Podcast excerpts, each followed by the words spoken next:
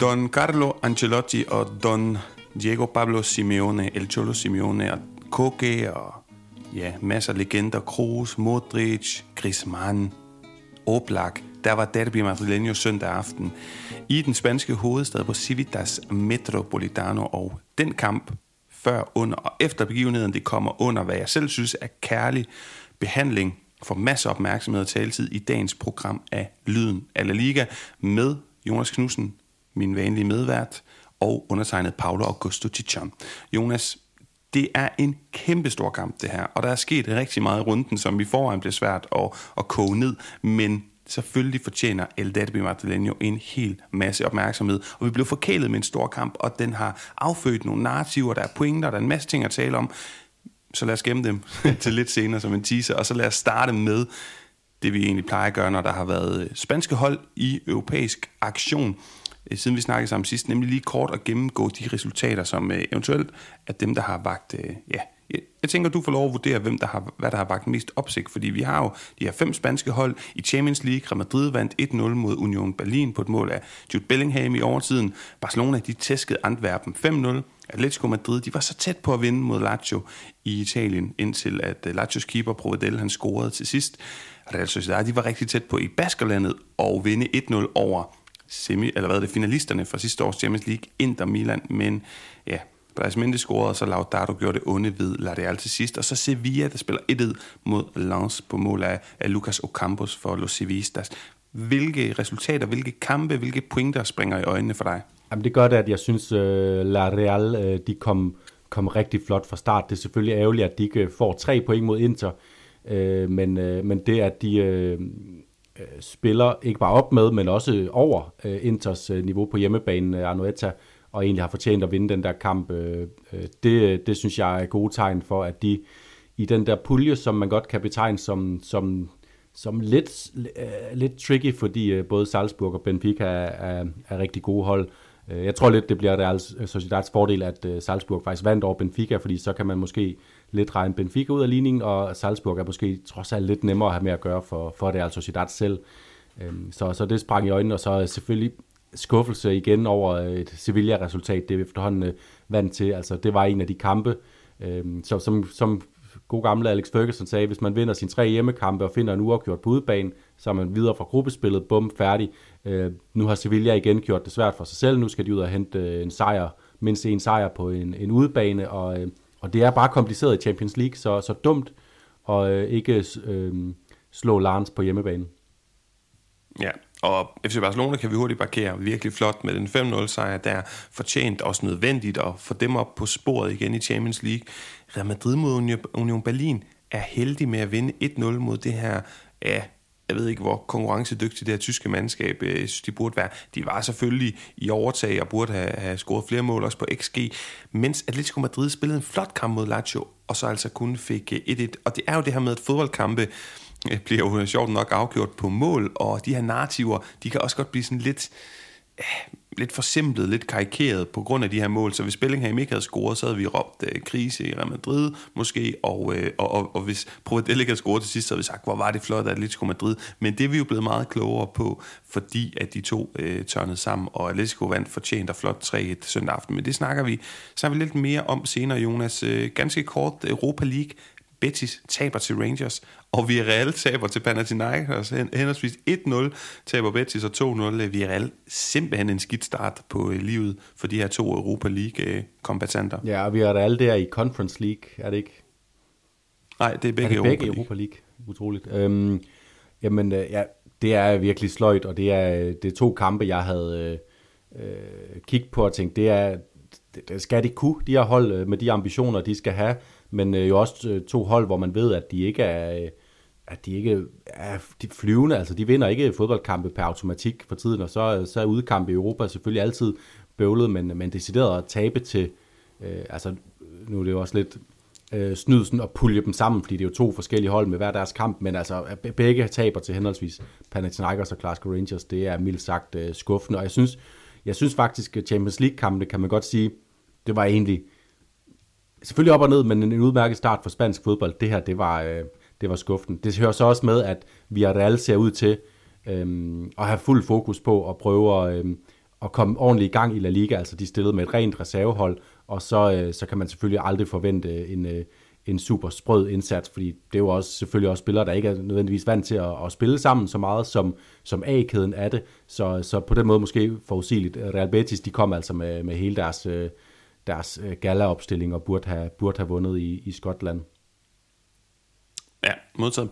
Jamen, og, og for ja, rigtig skidt i Europa League, Betis og Real Champions League, der er det jo faktisk fire af de fem spanske hold, der spiller det, jeg vil kalde gode kampe. Og så kan det godt være, at det er træls. Atletico Madrid, vi har store forventninger til dem, også i Europa, på baggrund af de her to Champions League-finalepladser, de, de havde i fjorten og seksten. Det er også ved at være noget tid siden, men stadigvæk, vi tror og håber på dem. Men vi må også bare sige, at det er gruppens klart øh, næstbedste hold, Lazio. Det er på udebane, og de er heldige, øh, Lazio, med at få det her i det resultat. Så virkelig godkendt i Champions League. Er det ikke, er det ikke det punkt, som vi kan sætte? Jo, og så vil jeg lige sådan, øh, sige, at, at Real Madrid, nu sagde du, at det var heldigt, de vandt og sådan noget. Det, det er det jo også kvæg, at det er en, et, et totalt flipperspilsituation, hvor bolden ender for fødderne af Bellingham, og målet er tomt lige pludselig i overtiden. Men øh, Real Madrid havde altså et totalt kæmpe dominans i næsten samtlige halvfems minutter mod, mod sidste sæsons nummer fire fra Bundesligaen. Og altså, det, de tyske hold er jo bare, øh, ved vi, gode hold. Når man ender i top fire Bundesligaen, så er man et godt hold. Så, så jeg synes jo, Real Madrid øh, kommer ud af den kamp med en udmærket smag i munden. Lige måske bortset fra, at de har altså svært ved at bryde igennem, når de øh, dominerer op omkring modstandernes felt lige øh, nu øh, i, øh, i fraværet af Vinicius Junior. Øh, ganske simpelt. Modtaget. Og Jonas, øh, nu har vi på en breaker. Apropos breaker, vi har efterspurgt af vores donatorer, de sådan kan indstille eller nominere bud på breakers. Jeg, mig bekendt har ikke nogen, der har gjort det nu, men jeg er altså i et vaskeægte Cholo Simeone-humør efter den her flotte Derbi Madrileño-sejr til, øh, til Atletico Madrid, og jeg har virkelig, ja, altså jeg har virkelig glædet mig til at snakke om det her. Jeg er, jeg er virkelig begejstret på deres vegne, så øh, tillad mig sådan rent redaktionelt at smide den første af to Atletico Madrid breaker på i dag. Det er nemlig den her måde, de synger Te quiero Atleti, lo lo lo lo lo lo lo. Den synger de Pippi Langstrøm-melodi på. Den kommer på her, hvis altså du ser god for den, og så tager vi runderesultaterne på den anden Kør. side. Er det okay? Kør!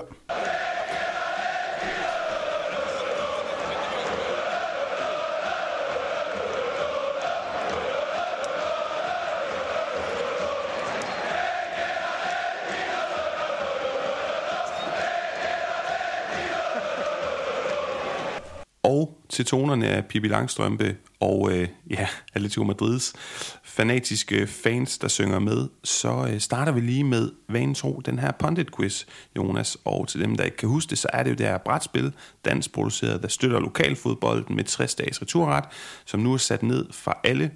Øh, alle folk kunne før købe det til seks hundrede kroner. Det koster kun fire hundrede nu, eller rettere tre hundrede nioghalvfems. Og lytter af Lyden af La Liga, de kan få det til tre hundrede nitten kroner. Vi har øh, efterhånden en stor flok af vores lytter, der har købt det. Har ikke hørt noget brok fra dem, så jeg tænker, at de er glade for produktet. I kan købe det til tre hundrede nitten kroner med den her øh, rabatkode, der hedder Lyden tyve. L-Y-D-E-N, et total og et nul. Jonas, du har øh, et par quizkort med til mig i dag. Ja, det har jeg, og, øh, og jeg prøver sådan lidt at kompensere for, øh, for den danske nationalstats øh, lidt mangel på indflydelse på La Liga for tiden efter nogle år, hvor vi havde mange La Liga-spillere. Så er det som om, at de danske fodboldspillere er valgfartet til støvlelandet af et eller andet årsag. Virkelig mange danske spillere, der, der endte i Serie A for tiden.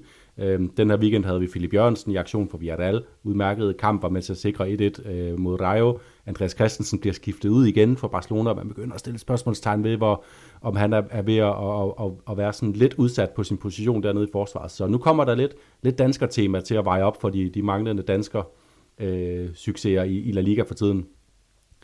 Øhm, og det første er, denne angriber blev topscorer i Superligaen seksoghalvfems syvoghalvfems sæsonen med seksogtyve mål. Det fik Sevilla til at købe skarpretteren. Tidligere var han også topscorer, øh, blevet topscorer i landets bedste danske række i nitten niogfirs, mens han vandt M L S Cup med Kansas City Wizards i to tusind.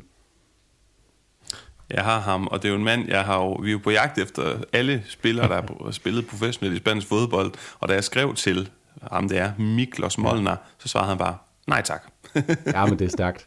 Øh, man skal jo ikke sige noget, hvis man ikke har lyst, men øh, man kan nej, godt score seksten mål i fireogfyrre kampe for Sevilla, hvis man, øh, hvis man har lyst. Og var god i Lyngby, hvis jeg ikke husker forkert, uden på nogen måde at have styr på mit, øh, mit danske fodbold. Men Jonas, det er en mand, men mig lige om, jeg skal prøve at skrive til ham igen. Man må godt lige spørge en anden gang, når der er gået et år eller to. Ja, det kan man godt. Det kan man godt. Øh, og det kan jo være, at vi kommer til at besøge Lyngby inden for en, øh, en nærmere fremtid. Vi arbejder i hvert fald på det. Øh, det hører I mere om på et senere tidspunkt. Øhm, næste. Denne angriber blev kaldt Turbo for sit hurtige antrit. Angriberen blev topscorer i Superligaen i nitten enoghalvfems og blev efterfølgende solgt til Schalke. Det blev et mislykket ophold hos tyskerne, hvis fans gav ham øgenavnet Trabi med henvisning til den østtyske bil med det plakkede ry. Og så lige for Jamen, at få Jonas, den, ja. Uden at, uden at det her det er aftalt, så, så giver det oplagt mulighed for at fortælle, hvad det nogle gange er, jeg har brugt usædvanligt mange timer på, nemlig at opspore alle de her eks, øh, dan, eller danskere, der, der tidligere har været i La Liga, og ham her, Bent Turbo Christensen, tror jeg også, jeg nåede for fat i. Jeg tror, jeg tror faktisk ikke, han var så afholdende fra det. Jeg mener, jeg fandt ham på, på et socialt medie, hvor han skrev, det kunne vi godt klare, og så svarede han aldrig rigtigt. Ham skal jeg også prøve at hive fat i igen.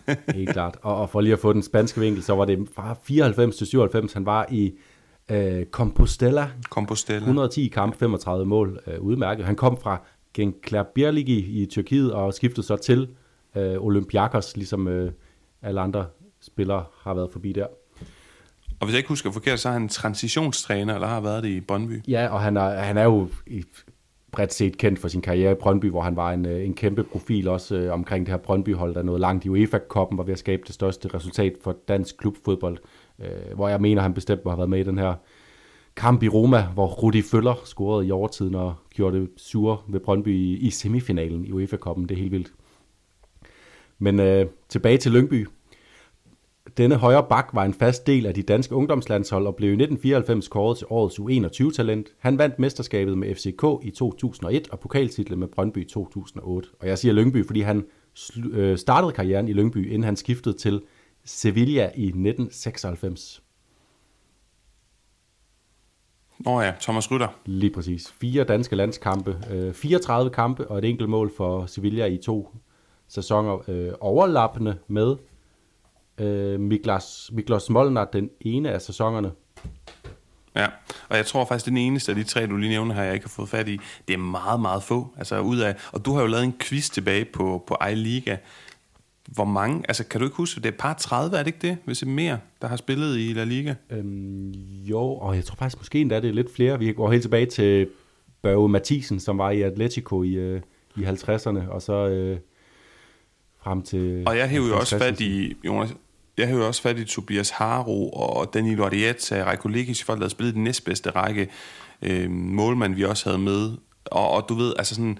Ja, jeg tror, jeg har skrevet ud til plus halvtreds mennesker, og vi nåede der også, har vi haft næsten tyve med, men øh, vi skal på et tidspunkt ved lejlighed, så må jeg lige ud og, og skrive til dem igen. Men øh, fornemt, med lidt dansk vinkel på den, der kommer der ikke så meget mere dansk øh, rødt-hvidt flag i den her udsendelse. Lad os, øh, det, det finder vi ud af undervejs. Nu tager jeg også lige igennem runde seks, som jo i La Liga bød på tre forskellige derbys og rigtig mange mål. Fredag aften første derby, Alaves mod Athletic Klub to nul. Til Ernesto Valverdes, men de buller fortsat derudad.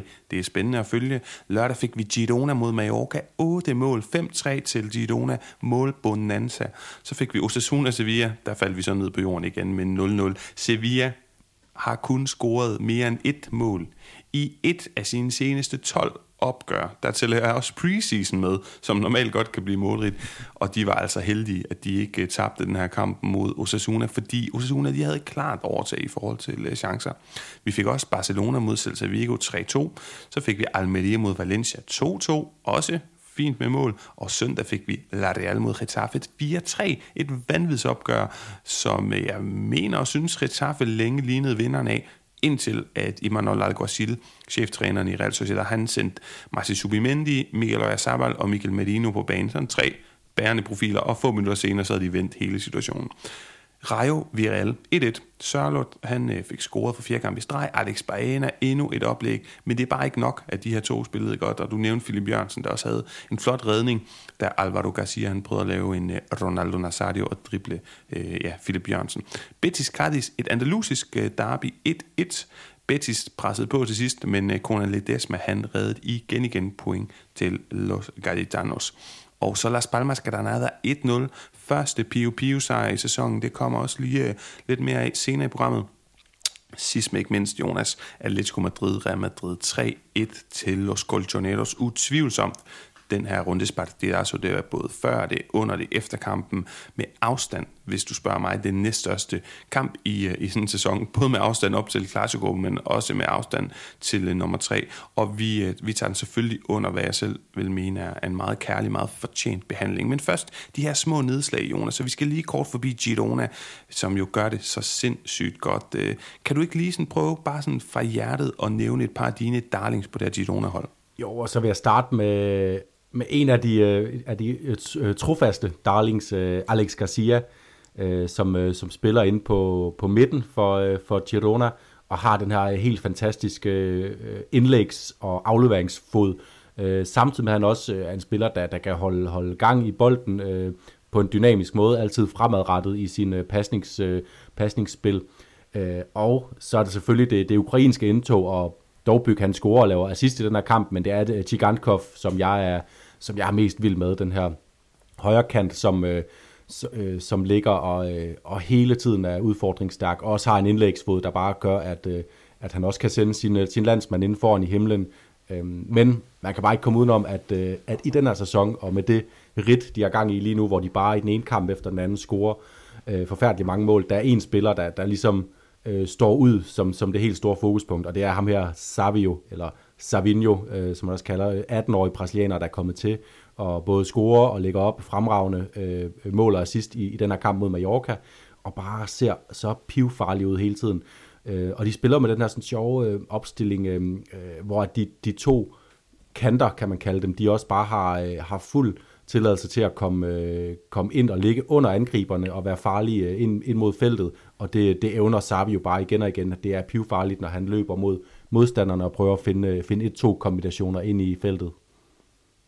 Det er sjovt, vi, vi supplerer hinanden meget godt uden at have det aftalt, fordi jeg har godt nok også skrevet Alex Garcia, så har jeg skrevet Jan Couto og Miguel Gutierrez, de her to backs, jeg virkelig synes er spændende. De er unge, de er dygtige. Der er ikke mange La Liga-hold, der har mere overbevisende backpar end de to.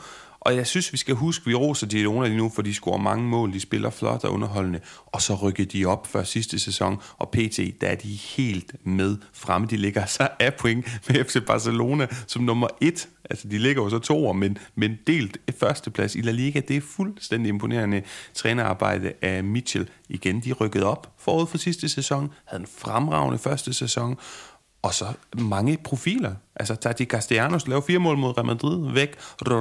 Riquelme, væk.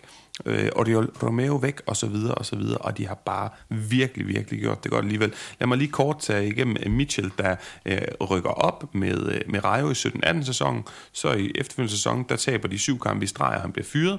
Så øh, rykker han op i nitten tyve sæsonen med Huesca, og i den efterfølgende sæson, der bliver han fyret, fordi Huesca er på tyvende pladsen. I enogtyve toogtyve sæsonen, så rykker han op med Girona, et tredje hold, og så altså øh, ender som nummer ti i, øh, i første sæson oppe, og nu er han en del førsteplads efter seks kampe. Det er fuldstændig imponerende arbejde, og hvad kan det ikke blive til der, Jonas? Jamen, det kan, det kan blive til meget, og sådan, nu, nu er det jo lige begejstringens stund, altså jeg tror ikke, de ender i top øh, hverken fire eller seks i virkeligheden, men det, de, de kommer til at ende i den øverste halvdel af La Liga, og de kommer også til at kunne måske kæmpe med, ligesom de gjorde i sidste sæson jo, det er også det, der hører med, det, det er et konsistent øh, projekt, der er i gang. Det er jo ikke overraskende for os, der følger La Liga, at Girona er kommet godt i gang med, øh, med La Liga-sæsonen tyve treogtyve fireogtyve, men øh, at det er selvfølgelig overraskende, at de er kommet så godt i gang, og de scorer så mange mål med, med så tilsyneladende stor øh, nemhed. Øhm, men øh, de kommer til at ligge og, og kæmpe med om den her øh, syvende plads, tror jeg, øh, måske. Hvis de øh, bare er kommet, nogle gange kommer fodboldhold jo ind i den her øh, bølge, hvor de bare rider ind mod, øh, mod kysten, hvor der står store øh, pokaler og venter på dem, øh, så, så, kan de, så kan de selvfølgelig måske godt blande sig længere op, men, øh, men jeg, jeg tror også, det er vigtigt lige, når det er i begejstringsstund, så lige at tone ned, men noget af det, der taler for, at de er langtidsholdbare, det er, at nu nævner du Miguel Gutierrez, som en spiller, du vil fremhæve. Uh, han, startede, han, han spillede jo ikke den her kamp. Det gjorde Daley Blind på hans venstre bak, og ude på bænken sad også Arnau Martinez, som er en anden, man kunne, man kunne uh, have, have peget på, fordi Jan Couto spiller, og han spiller bare godt. Øh, de skifter Christian Porto ind, de skifter Christian Stuani ind, øh, Pablo Torre, Valeri Fernandes, øh, de har Toni Villa ude med skade. Altså der er noget, noget bund i, i sådan hele truppen, som gør, at, man, øh, at, man, at de ikke nødvendigvis falder sammen, heller ikke når der kommer en midtugerunde nu, øh, hvor, hvor, hvor hold jo bliver testet på, på trupbredden. Så de har øh, spændende spillere og øh, en, en trup, som, øh, som er slagkraftig til at kunne, kunne konkurrere i La Liga på den lange bane måske. Ja, det er virkelig, virkelig spændende, og Jonas, jeg spurgte dig, om, om jeg skulle tage fat i ham her, Arnau Madria, øh, katalanske, og øh, hvad hedder det, sportsjournalist, som, som dækker Girona, spørger ham lidt om, om det her hold, og starter bare med at skrive til ham, efter de har spillet den her kamp, hvor er det bare et vildt hold, I har i Girona, han siger, det er simpelthen øh, un lujazo, un lujo, det er en luksus, det er en luksus, der er en fantastisk træner, et fantastisk hold, og så spørger jeg ham sådan... Øh, Kan du prøve at forklare lidt, hvordan Girona-fansene de sådan tænker om den her relation, den her forbindelse, der er mellem Girona og City Football Group og Manchester City? Og så siger han, at det ikke er noget, man snakker så meget om i Spanien, og det kan både du og jeg jo også genkende, Jonas. Der er ikke så meget kritik af sådan nogle her ting i Spanien. Man er virkelig meget op at køre over det her hold, og at, at midlerne for at være kommet dertil, vurderer man ikke i så høj grad har noget at gøre med Manchester City. Og hvis de har, jamen så lader man det bare komme, fordi man er interesseret i, at det her hold er sympatisk, det er lokalt, der er, øh, hvad kan du sige, altså det er relaterbart. Det er en øh, ung træner, det er ikke en eller anden Manchester City person, der er blevet sendt derned, og man synes egentlig, at de, de spillere, som kommer, for eksempel Savinho, jamen, og også tidligere har du haft Janke Ledada og så videre, altså det er spillere, som, ja, hvordan beskriver han det, som er, øh, hvad hedder sådan noget, de er gode til at integrere sig selv, og virker som om, at de virkelig vil den her, øh, den her øh, klub, og så spørger jeg ham også, ligesom, øh, som jeg har spurgt dig, og ligesom, der er flere, der spørger de her tider, hvor langt kan det her hold komme, og han siger, jamen lige nu, så drømmer man da om Europa i kommende sæson, men det er nok mere den her øh, syvende plads, som du også siger. Så virkelig fortjent øh, ros til Girona i den her øh, periode, men vi skal også omkring et par andre hold, som, som gør det godt. Og så, jeg tænker egentlig, at den større status, den kan vi begynde at lave efter måske de næste par runder, Jonas, men... Øh, Cádiz har startet godt, Getafe er tæt på virkelig at gøre det godt, og øh, ja, hvis de havde vundet over det, altså, så, så havde jeg skrevet til dig, vi skal også snakke Getafe i dag, men vi har også øh, lidt travlt. Jeg vil lige nå en pointe omkring Mallorca, fordi Mallorca, de mangler altså ham her, Ruiz de Galarreta, som nu er spiller i Athletic Klub.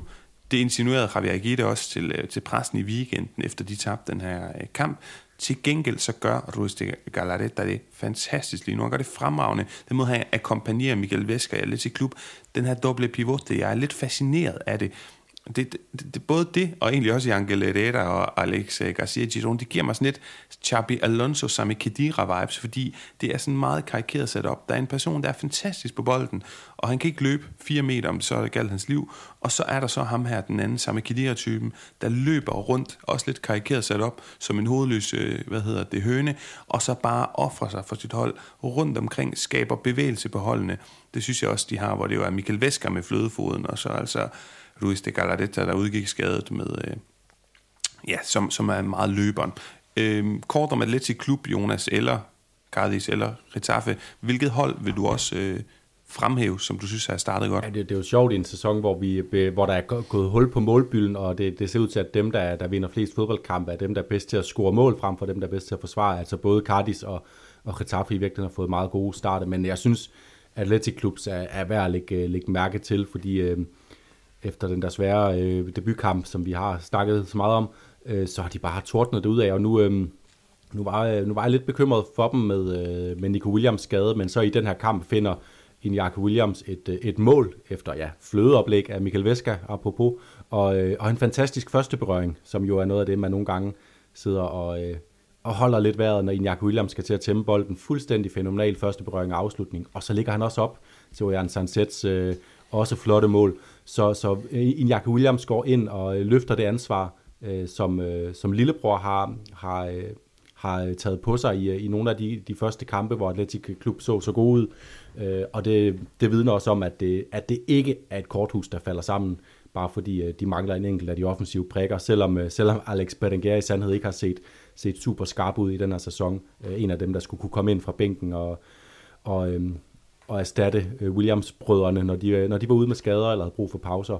Så uh, rigtig mange positive ting i Athletic Klub. Yeray Alvarez er også på vej tilbage, uh, kommer til, selvom uh, Paredes og Dani Vivian har fundet et udmærket samarbejde, så kommer det til at løfte Athletic Klubs øh, øh, forsvar i fraværet af Nico Martinez, som er taget til Barcelona. Så, så rigtig mange positive historier øh, i, i Athletic Klub, og især ja, altså Mikkel Vesker nævner du. Det er meget overraskende for mig, at han har, har løftet sig så meget, for det er en spiller, jeg har kigget sådan lidt med, med skepsis på i, i nogle sæsoner, øh, fordi jeg ikke synes, han har haft nok kvalitet, når han, når han kom ind.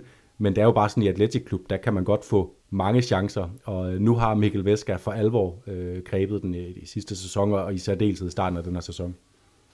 Ja, det har han nemlig, men øh, nu skal vi altså videre til øh, ja, de to kampe, det har handlet om i den her runde, startende med Celta mod Barcelona, der nok ikke får helt lige så meget opmærksomhed, som vi giver Derbi Madrileño øh, lige om lidt. Men altså Celta Barcelona, Celta kommer foran tidligt, og så kommer de på to nul, hvilket jo sker relativt sent i kampen i femoghalvfjerdsende minut. Der er jo den her klassiker med, at hvis et lille hold skal lave sensation, så skal de, så snakker man nogle gange om, at øh, hvis de så kommer foran, at bare det ikke sker for tidligt, men to nul i femoghalvfjerdsende minut.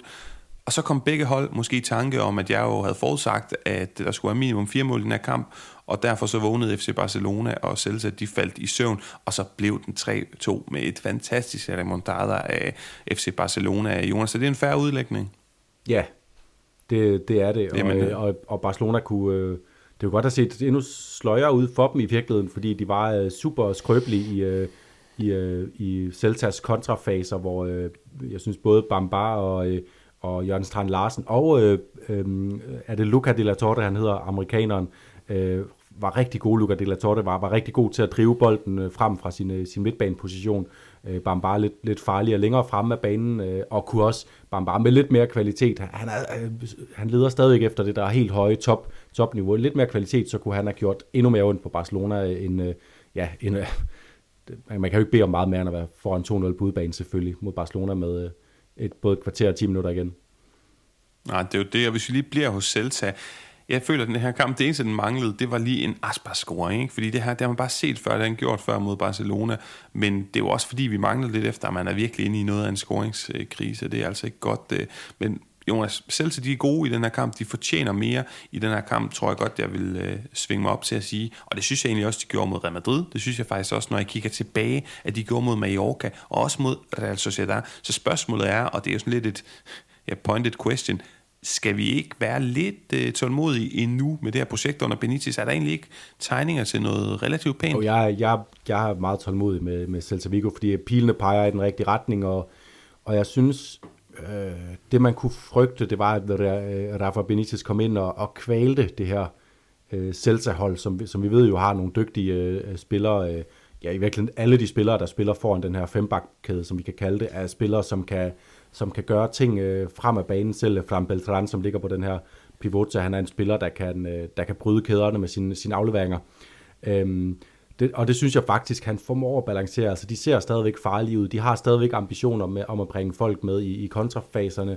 Og, øh, og jeg tror også, det stadigvæk er et hold, der kan gå ind og, og tage dominans over øh, og dominere kampene øh, med bolden, når de kommer til at møde øh, svagere modstandere end lige Barcelona og Real Sociedad og Real Madrid. Så, så min tålmodighed med det projekt er stadig rimelig, rimelig stort. Og så er det også, fordi de, de kan skifte en spiller som Anastasios Dovikas ind, som har scoret mange mål i, i Holland, og de har Jørgen Strand Larsen, som lige nu ser, er gået fra Bambi på klatis til, en, til et stort, flot øh, kronvildt, øh, som, øh, som hersker oppe i Celtas øh, forreste linje. Han, øh, han ser virkelig spændende ud, den her nordmand, og det er sådan, man vil sige, øh, tillykke til Norge, hvis ikke det var, fordi de i forvejen havde en, øh, en angriber, der står foran ham i, i angriberkøen.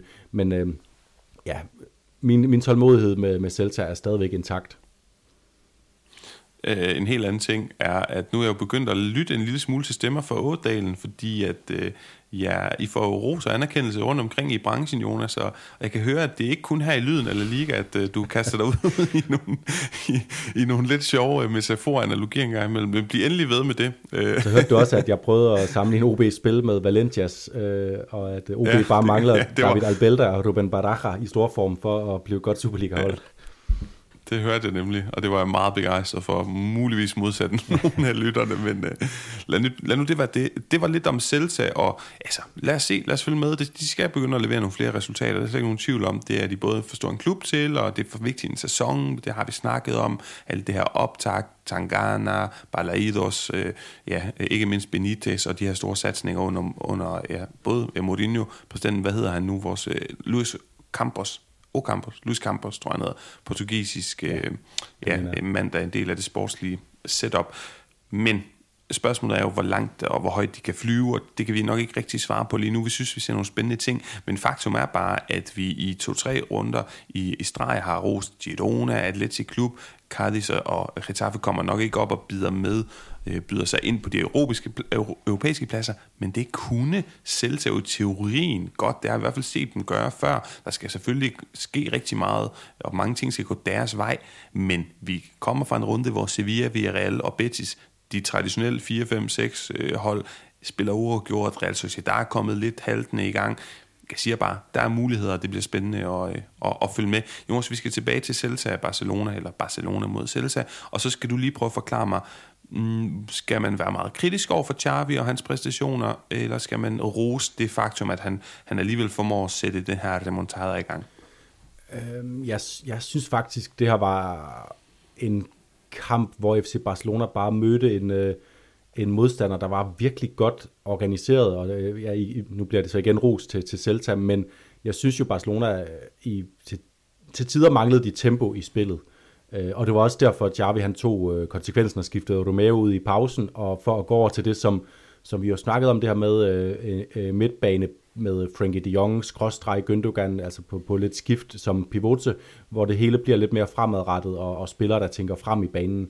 Øhm, så, så jeg synes, det kan man godt kritisere for, at de, de manglede tempo i spillet, men, men, men det, var, det er også bare noget, der sker for F C Barcelona-holdet, og er sket, det er sket for alle Barcelona-projekter igennem historien, at de møder, øh, møder den her øh, mur af, af hold, der står virkelig godt, og så er det svært, øh, uanset Øhm, øh, hvor, hvor god man er, øh, så kan det blive svært på dagen at bryde modstanderen ned, og de lykkedes jo så også øh, med det, for, for jo, de får jo hele tiden masseret Celta, de får hele tiden udfordret Celta i deres forsvarsspil. Det er ikke sådan, at, at det bare bliver en gang spøgelsesfodbold, øh, øh, så, så øh, jeg vil gerne stadigvæk give dem benefit of the doubt, altså de kommer med to fem-nul sejre i bagagen, og så har de svært ved at lukke Celta op, men får, får gjort det til, til allersidst med tre mål på, på ti minutter, så øh, Så, så, så jeg vil ikke havle deres præstation ned øh, i den her omgang. Og så vil jeg også gerne lige forsvare Oriol Romeo lidt, fordi der, der, der er meget kritik af ham, og især for tempoet i hans, øh, hans spil, og der bliver, bliver nogle steder efterspurgt sådan flere førstegangsafleveringer og sådan noget, og det vil jeg gerne lige stille mig lidt på, på bagbenene op for, fordi jeg synes ikke, det er en, øh, det er en pivote som Romeos opgave at ligge og lave førstegangsafleveringer. Det er hans opgave at finde de rigtige afleveringer frem i banen, så Gündogan, De Jong, Felix, Lewandowski, Torres kan lave førstegangsafleveringer øh, på hans igangsætninger. Og jeg synes, nogle gange finder han ikke de bedste løsninger, men, men over en bred kamp, synes jeg egentlig, han holder bolden øh, udmærket i gang. Han spiller tit på, øh, han spiller relativt ofte på to berøringer, som jeg synes er det, man, øh, man når man for eksempel ser Pep Guardiolas Manchester City, så er der langt flere spillere, der har to berøringer, end, end der, der har en berøring. Så jeg synes, Romeo får lidt, Det, og det er også meget forudsigeligt, at han får den her kritik, så jeg, jeg vil gerne lige prøve at, at vente lidt, før jeg hopper med på den galej i hvert fald. Jeg synes, han er, han er kommet udmærket i gang, og lige den her kamp mangler han så lidt i det restforsvar, hvor Celta bliver farlig i kontrafasen, men, men jeg, vil gerne lige, jeg vil gerne være lidt sød ved Romeo lidt længere tid i hvert fald. Ja, jeg, jeg må også indrømme, at han, øh, ja, han har virkelig modbevist øh, den skepsis, jeg, hvad, jeg havde, da han kom ind, og ja, der er selvfølgelig også noget i, i Pedris fravær, men, men jeg synes, F C Barcelona øh, har næsten ikke kunne gøre det bedre, end de har gjort i den her sæsonstart. Øh, vi må virkelig rose det her. Jeg sidder og kigger på mandskabet og tænker, den her trup er bedre, end den, vi så i sidste sæson, og jeg kan faktisk ikke komme på en, jo, jeg kom på en enkelt marginalspiller på det hold. Han startede også den her kamp, han hedder Marcos Alonso. Alle andre kan jeg faktisk forestille mig at spille fast øh, fra, fra start. Sådan Lamine Yamal, øh, da, da man solgte Ansu, eller da man solgte Abde og fjernede Ansu Fati, tænker jeg, okay, hvad så nu i rokaden? Men det giver jo mening. Lamine Yamal, han øh, kommer ind, og Dembélé smuttede jo også, han kommer ind for Dembélé, måske endda foran Rafinha, og så har du altså både Garvi, der kan spille venstre kant, Og så altså selvfølgelig Joao Felix, Fernando, det skal også spille over, men er også lidt over til højre, er også lidt i midten. Det ser bare spændende ud. Det eneste bud på, udover Marcos Alonso, hvis han skulle få selskab af en ude på bænken sådan i virkelig lange perioder, så kan jeg forestille mig, at det potentielt kunne blive Inigo Martinez. Men lige nu, der ser det altså virkelig, uh, virkelig spændende ud. Jonas, en sidste kommentar på Barcelona, inden vi hopper til Madrid. Der er blevet... Ja, det er, at i den her slags kampe, hvor man har så svært ved at åbne en modstander op, så, så hører det også med, at nogle gange så, og det så vi jo, så efter enogfirs minutter, hvor Lewandowski fik hul på bylden, at når først man får prikket hul, så kan det lige pludselig komme, komme flydende, og øh, Ferran Torres netop øh, havde et par, et par gode muligheder, hvor han ikke helt får afsluttet med nok øh, kvalitet, men jeg tror, hvis, øh, hvis han bare havde puttet en af dem ind, så havde vi slet ikke øh, siddet her og, og, og, øh, og snakket om et F C Barcelona-hold, der skulle lave et vanvittigt comeback øh, til sidst. Øh, så havde vi snak, øh, snakket om et F C Barcelona-hold, der stille og roligt havde mast en modstander tilbage og vundet en, en, en kamp, så... Så, så det hører også med til historien, at nogle gange er det lige det der med at få hul på bylden, og nogle gange går der lang tid, ligesom vi så med Real Madrid mod Union Berlin også, hvor de skulle helt frem til, til, til overtiden. Altså hvis de havde scoret i første halvleg, så kunne det også være, at de havde vundet tre nul over Union Berlin. Så, så det hører også med. Så, så egentlig sådan en dejlig fodboldkamp, hvor man kan sidde tilbage og rose begge hold, og har fået fem mål og god underholdning. Så det vil vi gerne have mere af.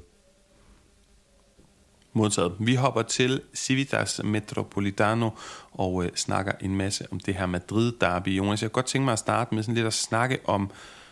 Øh, nu skal jeg passe på, at jeg ikke bliver for negativ overdækning og behandling.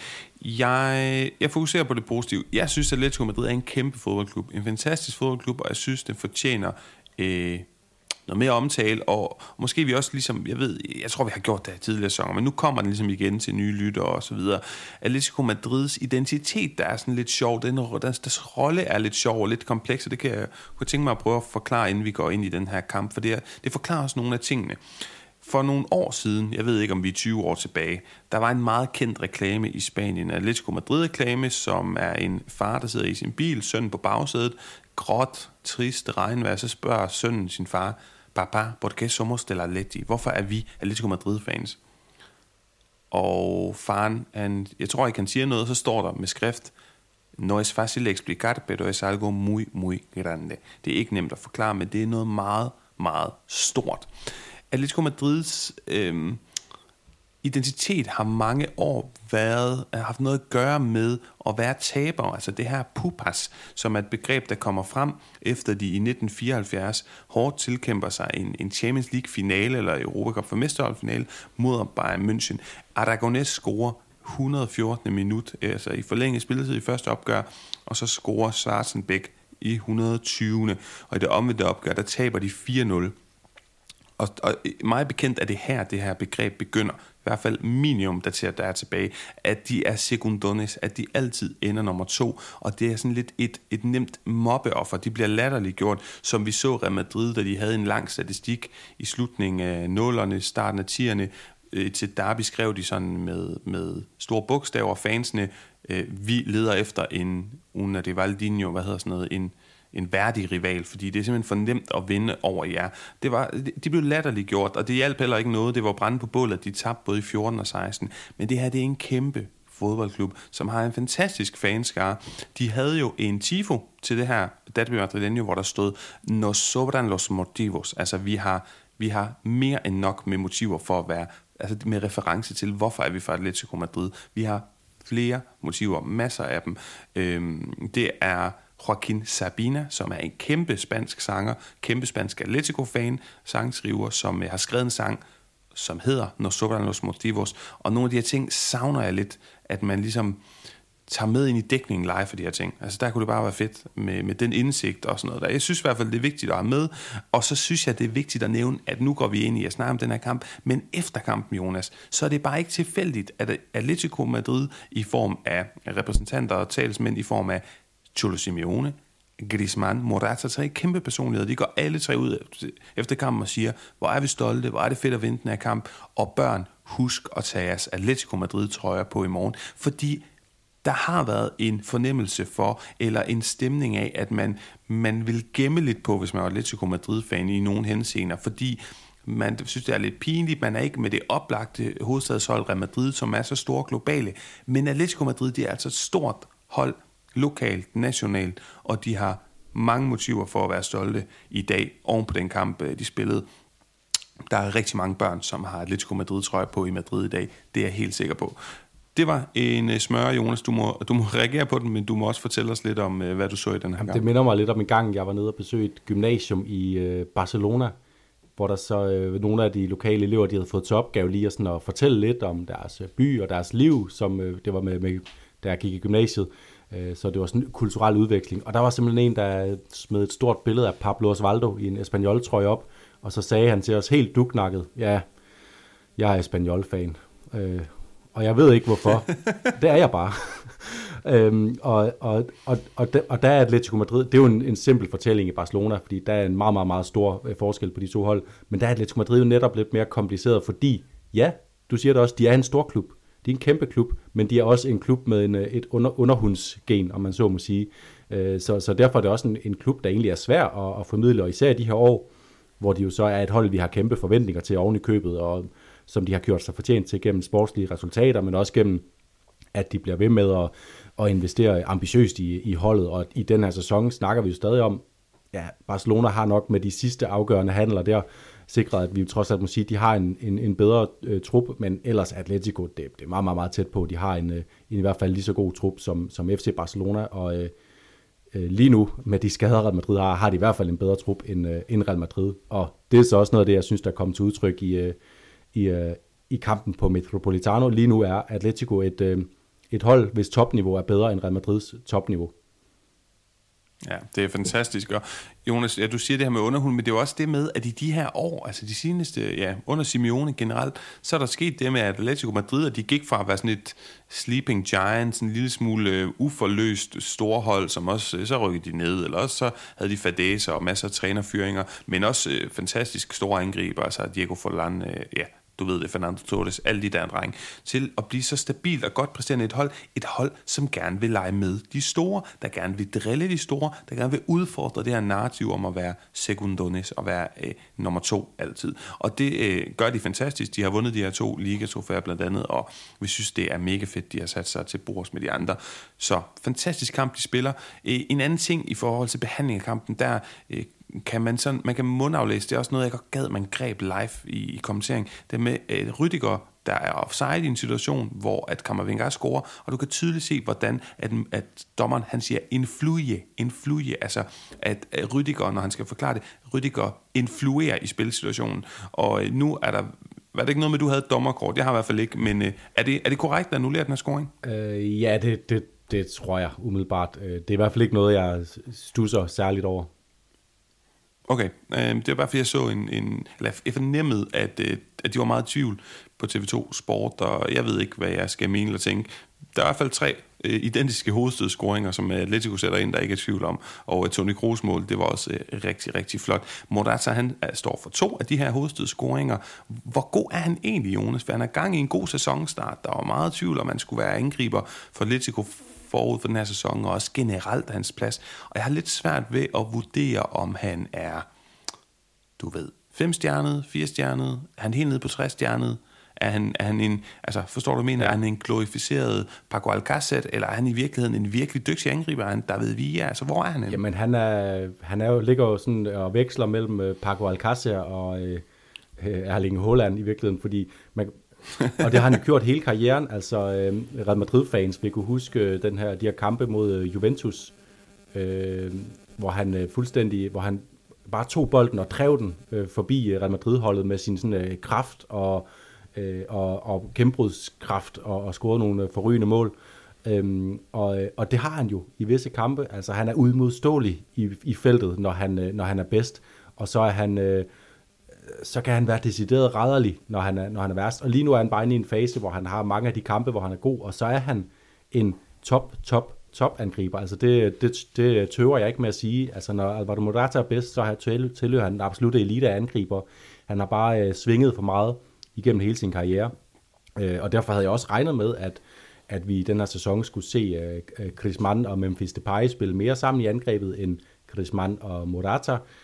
Lige, lige nu øh, har Depay jo en lang vej ind på holdet igen, og Morata i, i den her form, fordi øh, så, så gør han ondt på alle modstandere, men øh, Jeg tør også godt sige, at han ikke kommer til at starte ind i alle kampe den her sæson, fordi at historikken viser bare, at Morata han kommer også til at dale i niveau og spille nogle, nogle dårlige kampe, der får Diego Simeone til at, at tænke, nu, nu, nu prøver vi altså med, med Memphis den her gang. Ja, at det... Alvaro Morata, han er jo også på mange måder et perfekt ansigt. Altså han indkapsler også Atletico Madrid lidt som den der skikkelse, der er, der også er blevet latterliggjort, og måske også for meget en gang imellem. Men misforstå mig ikke, fordi jeg elsker både Morata og altså også, og altså også Atletico Madrid. Jeg har jo været, det tror jeg, jeg har underholdt med tidligere år i den her podcast, været at se det her opgør flere gange, og jeg synes, det er et fantastisk opgør. Du kan virkelig mærke, at det her, det er et kæmpe fodboldopgør. Jeg har også været at se El, El Derbi, El Gran Derbi mellem Sevilla og Betis. Det er nogle kæmpe, kæmpe store opgør, det her. Og, og det synes virkelig, at øh, jeg håber, at, øh, at det fremgår af vores behandling, og også af generelt den måde, man ligesom har fulgt med i spansk fodbold på, fordi der er nok at se til. Der er masser af narrativer, der er skæbner på spil, der er ting og sager. Der er en Griezmann, som er tilbage til to tusind og seksten, hvor vi elskede ham måske allermest, og, og den der hotline bling hedder det det, Drake-jubelscene med, med telefonen, det er, øj, det, det giver gode minder, det er nostalgi det hele.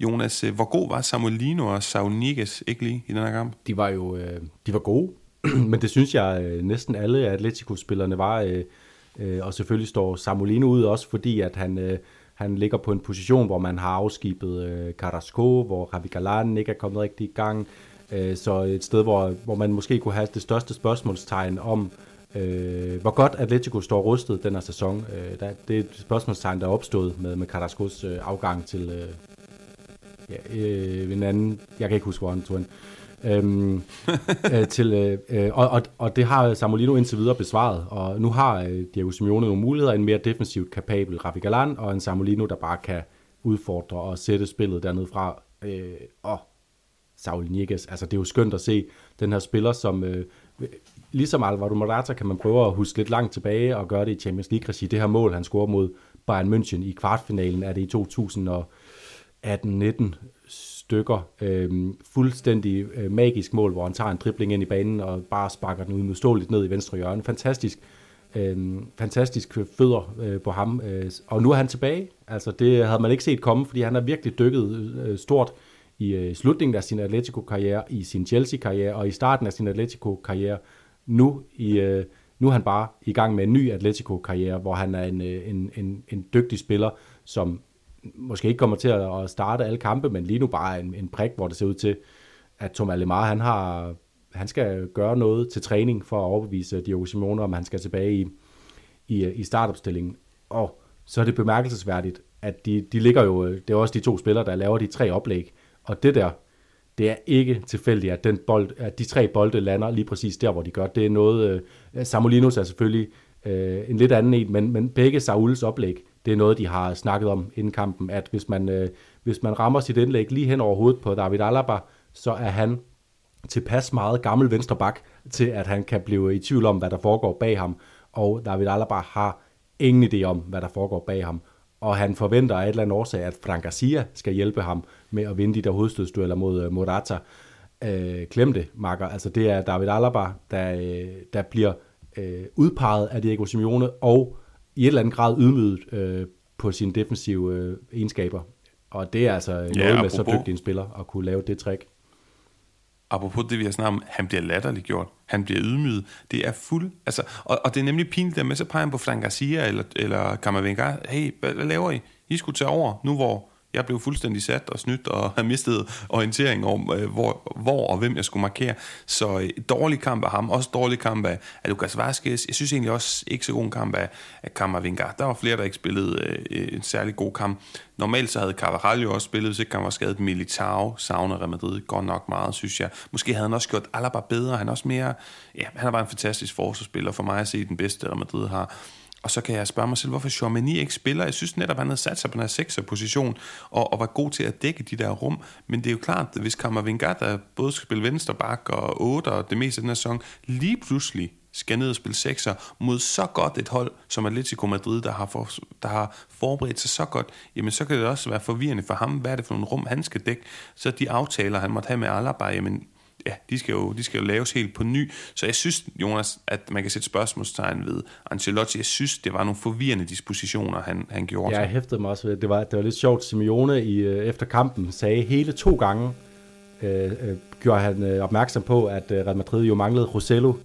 Øh, og det var, kunne jo ikke næsten se som andet end en lille stikpille til Ancelottis beslutning om at spille med, med fem midtbanespillere øh, i, i den her kamp om, ja, altså jo i virkeligheden fem en halv. Fordi Rodrigo øh, skaber ikke meget frem af banen. Han, han, han søger alt for meget væk i forhold til, at han skal være fikspunktet deroppe foran. Øh, og så får Simeone alligevel sagt, at han gerne vil rose Ancelotti for, øh, for den her, det her sats på midtbanespillere. Og øh, så topper Simeone lige med at rose øh, sit eget hold for at have stikket det fuldstændig. Så at øh, når kritikken kommer af Ancelotti, så er det altså ikke, fordi Ancelotti har truffet den forkerte beslutning. Det er, fordi han bare er blevet totalt overmandet af et hold, der havde alle de rigtige løsninger på, hvordan de skulle modsvare det her øh, midtbanetræk. Så det var, det var gyldne Simeone-citater på det, det pressemøde der. Og så hæfter jeg mig ved, at Ancelotti primært har fokus på øh, de defensive problemer, og det er jo klart efter, efter sådan en øh, optræden af Alaba og Rüdiger ved de her hovedstødsmål, og det her med, at de øh, kommer bagud i kampe, fordi det er jo ikke kun den her kamp, de taber, de kommer bagud, det er også øh, stort set alle andre La Liga-kampe øh, i den her sæson, at de har været, været bagud. Øhm, så øh, Ancelotti har nogle, øh, nogle, nogle, øh, en grund til at løfte sit bekymrede øjenbryn, som vi, vi kender så godt fra, fra øh, de mange pressekonferencer og ude på, på øh, sidelinjen. Og så vil jeg gerne lige komme ham øh, lidt i møde på et punkt. Altså det er, det er ikke mange hold forundt at kunne øh, undvære så vigtige spillere som Courtois, Dani Carvajal, Eder Militao og øh, Vinicius Junior på en og samme tid. Og Ancelotti må også kigge opad i den sportslige ledelse i Real Madrid og spørge, hvorfor er det, at når Vinicius er ude, så skal jeg vælge mellem kun at spille med Rodrigo eller at spille med Rodrigo og Rosello. Hvorfor har jeg ikke noget andet? Selvfølgelig kunne han have bragt Brahim Diaz, men vi har bare ikke set nok fra ham endnu til at være sikker på, at han er garant for kvalitet i sådan et øh, højspændt opgør som der mod Atletico. Så jeg kommer Ancelotti lidt i møde og forstår hans defensive bekymring. Og, og blandt de folk, der virkelig kender Real Madrid, kender det, man siger på spansk, øh, omklædningsrummet, det, altså, det, man kender det, men de journalister, der ved noget, der er troværdige, der har insiderviden, der, blandt dem er det en offentlig kendt hemmelighed, at Ancelotti, han kiggede ned, da Benzema tog sit, øh, sine ting og gik i sommer og sagde, jeg var Harry Kane. Og han fik ikke ham, han fik ikke nogen angriber. Vi, vi, vi mangler en skør skikkelse i den her offensive ligning hos Real Madrid, for det ser virkelig sparsomt ud, og det hjælper ikke frygtelig meget, men der er en mand, vi nærmest ikke, jeg tror ikke, vi har nævnt hans navn nu i den her podcast, der er nede af Arda Güler, ja. Og han er begyndt at træne med igen, men Jonas, det, han skal simpelthen, altså hold da op, han skal overraske, hvis han på nogen måde skal, skal gøre, at, at det ikke bliver en, et tema, at Real Madrid er tyndt besat i offensiven. Ja, uanset hvor stort det talent han er, så er det jo en lottokupon, at der kommer en, en ung tyrker ind og skal slå igennem i Real Madrid. Det er noget, vi har set mange øh, ikke formå at gøre sådan fra den ene dag til den anden. Tag bare Martin Ødegaard, som lige nu er den bedste spiller i, i, i Premier League. Altså det er øh, måske sammen med sin, sin landsmand i Manchester City, men det er, det er ikke noget, man bare gør, uanset hvor stort talentet er. Jeg glæder mig til at se Arda Güler, men jeg har ingen forventninger om, at han kommer ind og gør, at Real Madrid ikke øh, savner offensiv firepower. Enig. Med så kritik til Real Madrid og stor fortjent ros til Atletico Madrid. Og nu jeg bliver nødt en... til lige at ja. nævne uh, Marcas uh, kamp. Apropos, vi lige snakkede lidt kulturelt om Atletico Madrid, så, så bliver jeg nødt til at nævne Marcas uh, overskrift på deres kampreferat. Uh, El Atlético Aviación acribilla al Madrid a cabezazos. Altså Atletico Luftvåben. Altså det er Atleticos, det navn, de havde i starten af Franco-regimet, fordi de blev udpeget som luftvåbnets klub, Atletico Aviación, øh, øh, gennemhuller Real Madrid øh, med øh, fantastiske hovedstødsmål. Det, det synes jeg bare var en øh, fed ja. overskrift, der snakker tilbage i historien og gør det med de helt rigtige ord på den her kamp, fordi det var luftvåben Atletico, der, der ødelagde Real Madrid på Wanda Metropolitano. Ja, og selvom Marca også øh, til tider kan have sådan lidt subjektiv journalistik, øh, der, der kan holde lidt med Real Madrid og, og Mundo Deportivo og Sport, jo gør det med Barcelona eksempelvis, ja, alle lokale aviser i Spanien, så er det også lidt... Det er lidt for dovent, det er lidt for sjusket og for simpelt hele tiden at pege på Marca som den der Real Madrid-baserede avis, fordi det der det er en fremragende overskrift, og det er den mest læste avis i hele Spanien, full stop, ikke sportsavis, avis dagligt, og den har masser af godt stof om også Atletico Madrid. Heldigvis, Jonas, nu sætter jeg en sidste breaker på for i dag, og det bliver endnu en breaker. Det bliver lyden af den her famøse, fantastiske reklame, Porque, Papa, Porque Somos del Atleti. Og når vi kommer på den anden side, jamen så, så kommer der et par priser, der skal gives ud til et par modtagere. Papa, Porque Somos del Atleti.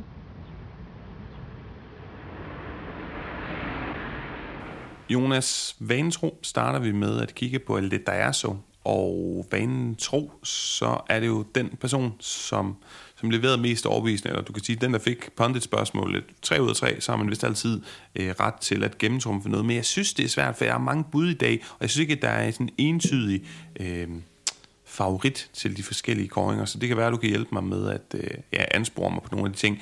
Jeg synes, alt det, der er så... Der har jeg noteret mig Joao Felix' fantastiske lavdrublop til Lewandowski. Det er virkelig flot.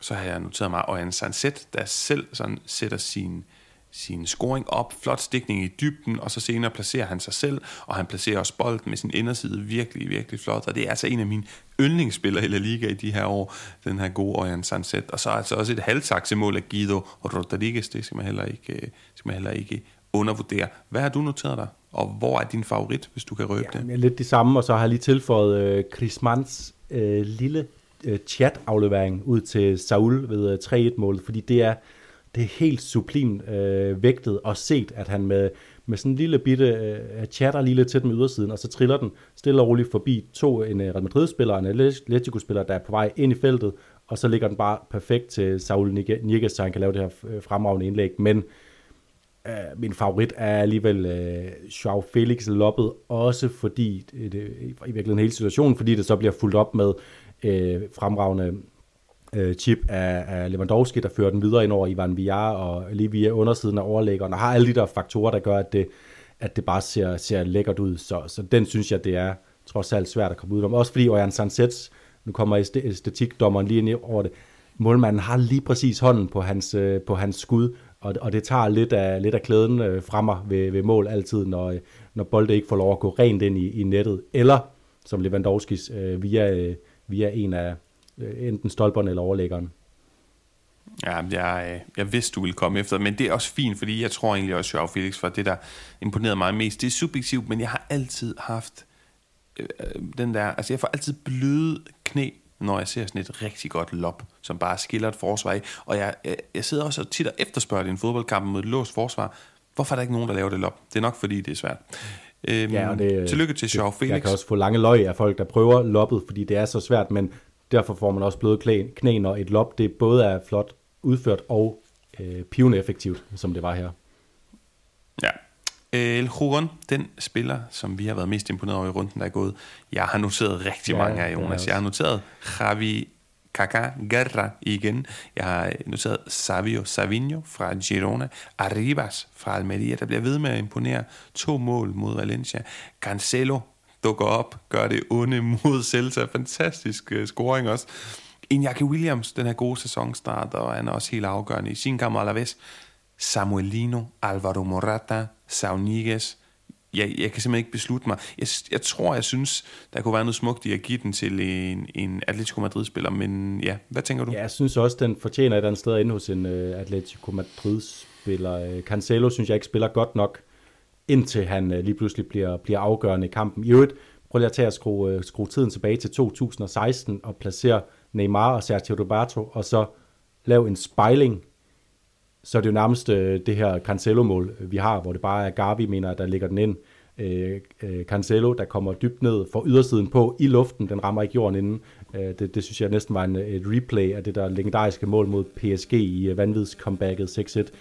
Øh, men ikke nok til at give Cancelo den for mig. For mig at se, så må Morata øh, være spidskandidat, og hvis jeg skulle have valgt en anden at give den til, så vil jeg faktisk kigge mod Gardis og Ledesma, fordi de to redninger, han har til sidst i kampen, de er på et vanvittigt højt niveau, og vi ved, at han har de her refleksredninger, har han nærmest bedre end nogen anden målmand i, i La Liga til tider, og pointgivende for et hold, der kæmper, og øh, det, det skulle være den anden kandidat.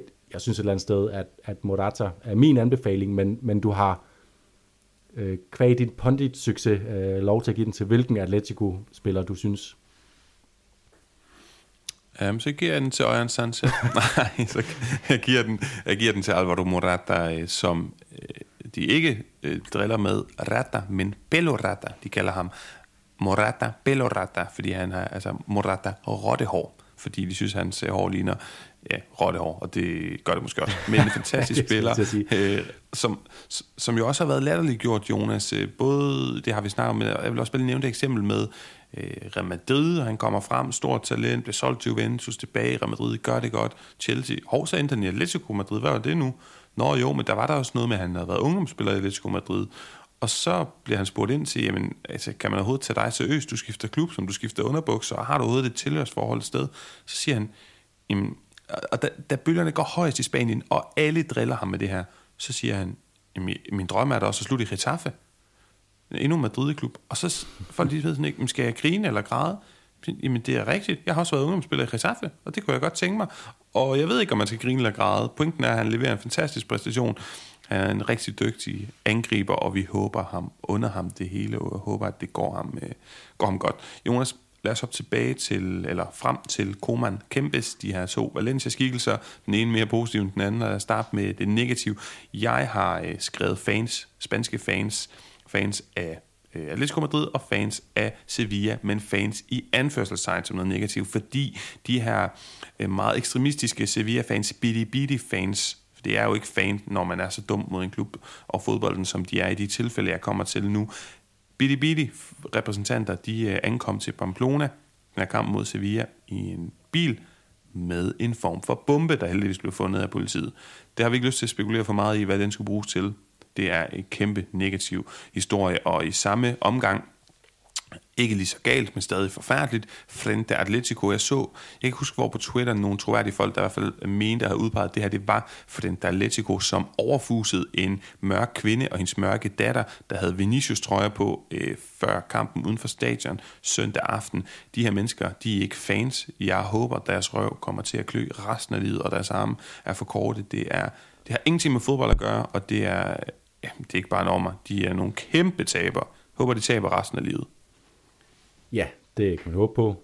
Øh, min øh, min kommand, den går til øh, noget, der skete i den forgangne uge, og øh, vi kan jo ikke længere kalde det Rubiales-sagen, men øh, vi kan måske nærmere kalde det forbundet versus kvindelandsholdet-sagen, hvor at, øh, nu var det jo blevet tid til de her Nations League-kampe, hvor øh, kvindelandsholdet, spanske kvindelandshold jo vandt deres øh, kamp i Stockholm over Sverige med tre to. Øh, de blev indkaldt, de blev udtaget, uden øh, at de havde sagt, de havde meldt sig fra og sagt, at de ikke ville udtages, før der var sket øh, radikale ændringer i fodboldforbundet og sådan noget, så sker der det, at øh, øh, den nye landstræner øh, Montse, hun udtager dem alligevel øh, mod deres vilje, og så øh, øh, bliver de jo på en eller anden måde tvunget til at dukke op, fordi der er jo meget nogle regler, der gør, enten får de en bøde, eller bliver udelukket, får øh, øh, taget deres spillerlicens øh, fra sig, hvis, ikke, hvis de modsiger, modsiger sig at blive udtaget fra det spanske landshold. Og, og det medfører så, at de, de sidder og forhandler hele natten, forhandlinger mellem repræsentanter fra kvindelandsholdet og fodboldforbundet.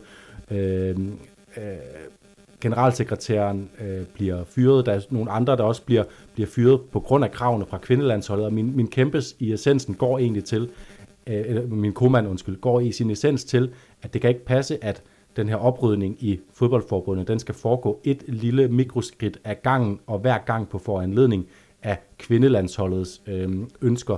Det skal være noget, der sker en intern proces. Fodboldforbundet skal selv tage fat, ellers så bliver det utroværdigt. Og lige nu, der står kvindelandsholdet bare igen med lorten i deres hænder og et kæmpe ansvar for spansk fodbolds fremtid på deres skuldre. Øh, og man får fornemmelsen af, at de står også ret alene med det, og et fodboldforbund og en træner, der igen øh, trækker dem igennem sølet, og øh, det, det har de bare overhovedet ikke fortjent, de her gave fodboldkvinder. Men jeg er meget, meget enig. Svært også at være uenig i, øh, i det, Jonas.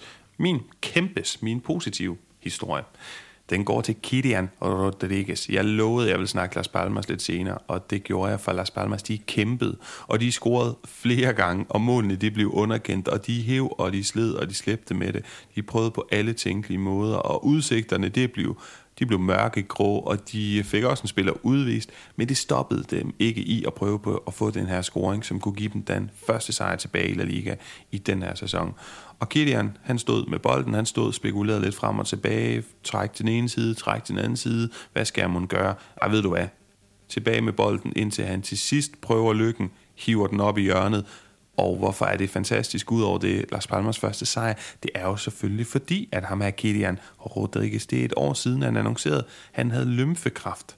Det holdt ham ude stort set hele sidste sæson, mens de kæmpede sig frem til at øh, fuldende den her oprykning til La Liga, og at det er så ham, der er manden bag den første scoring, der sikrer dem en sejr. Altså, de havde scoret før, men det var så også på et straffespark i første runde.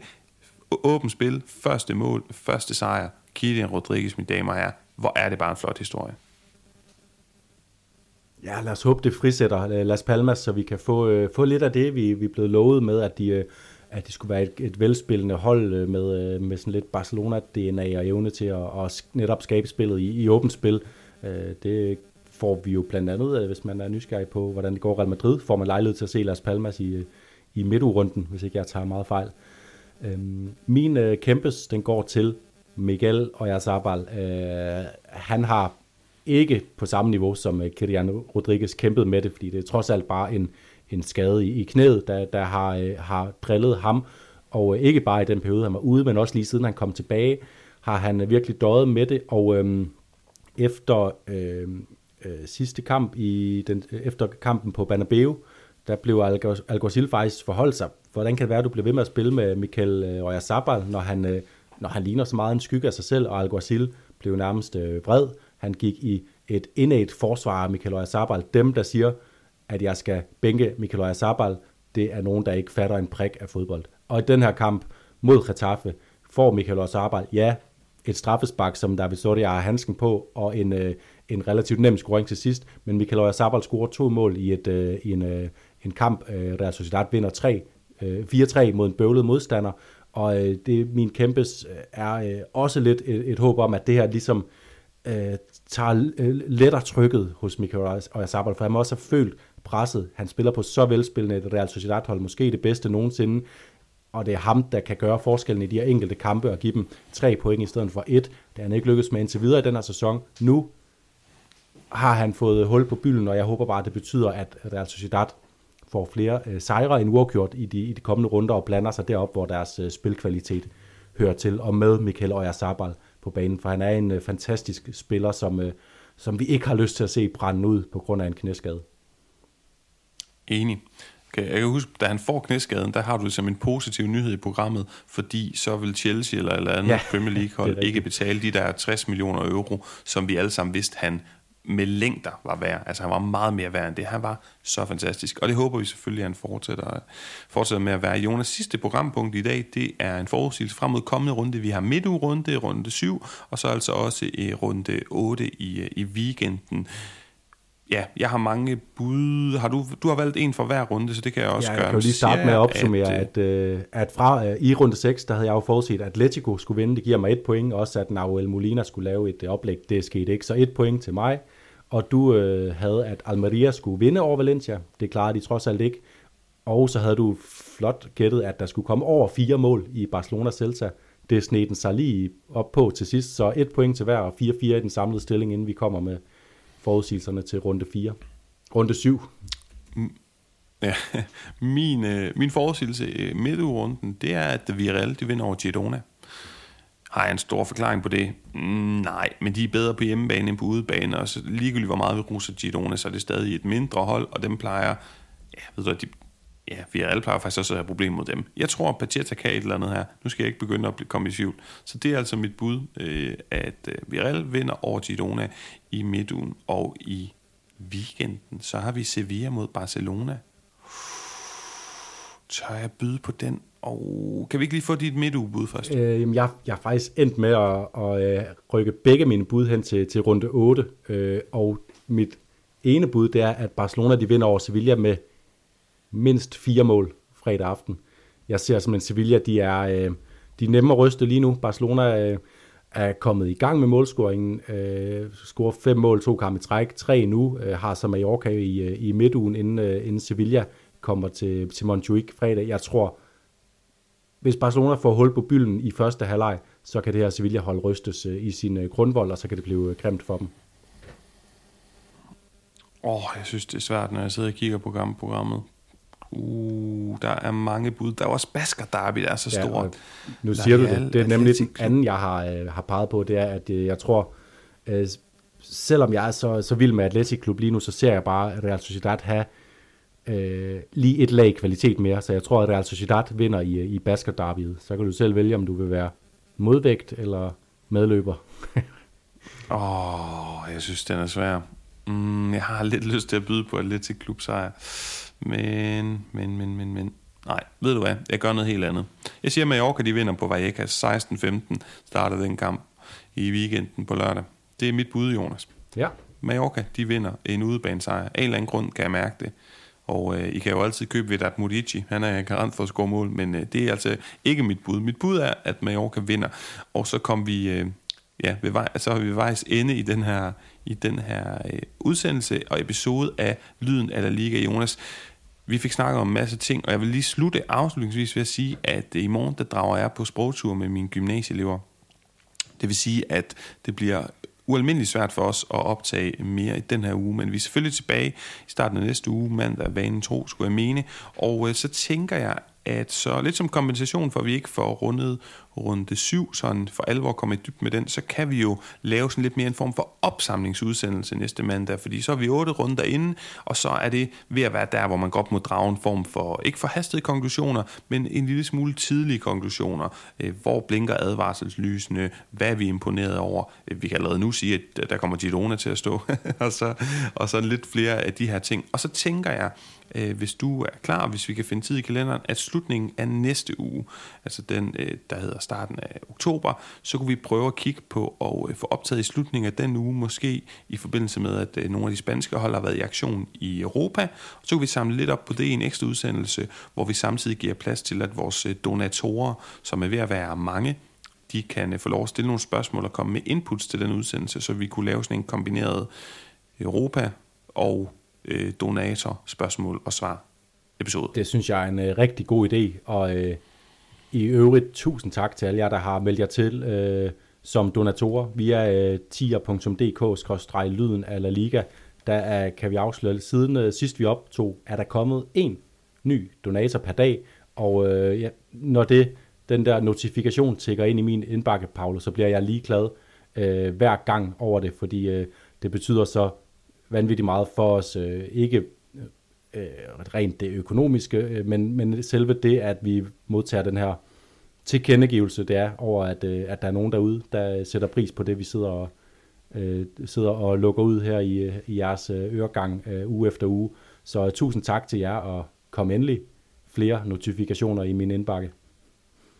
Ja, der er plads til øh, rigtig mange flere øh, ombord. Jeg er enig, Jonas. Tusind, tusind tak til alle sammen.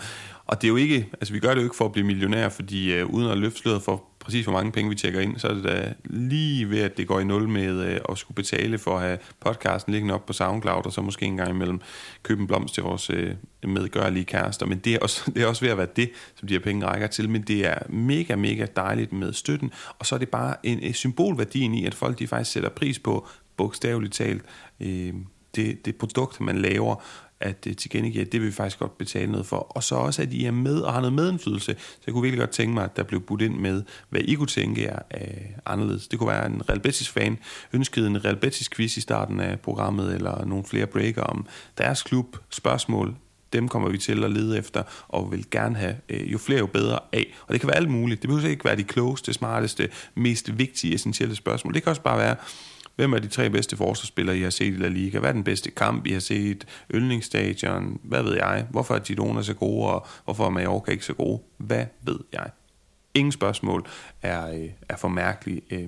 Så tak til de spørgsmål, der måtte komme. Tak, fordi I har lyttet med den her gang. Send spørgsmål via jeres mail. Er det ikke sådan, Jonas, de skal gøre jo, det? Jo, eller, eller via Twitter, eller hvad det er. Bare lige, de kan, kan godt gøre for, at det er, I er tilmeldte vi til... Som tier donator vil jeg lige at skrive den mail, I er tilmeldt med. fornemt. Jamen, øh, så I kan spørge overalt. Bare lige meld, hvilken mail I har brugt. Og øh, så tak for nu. Vi lyttes ved på mandag til endnu mere spansk fodboldsnak. Hasta entonces.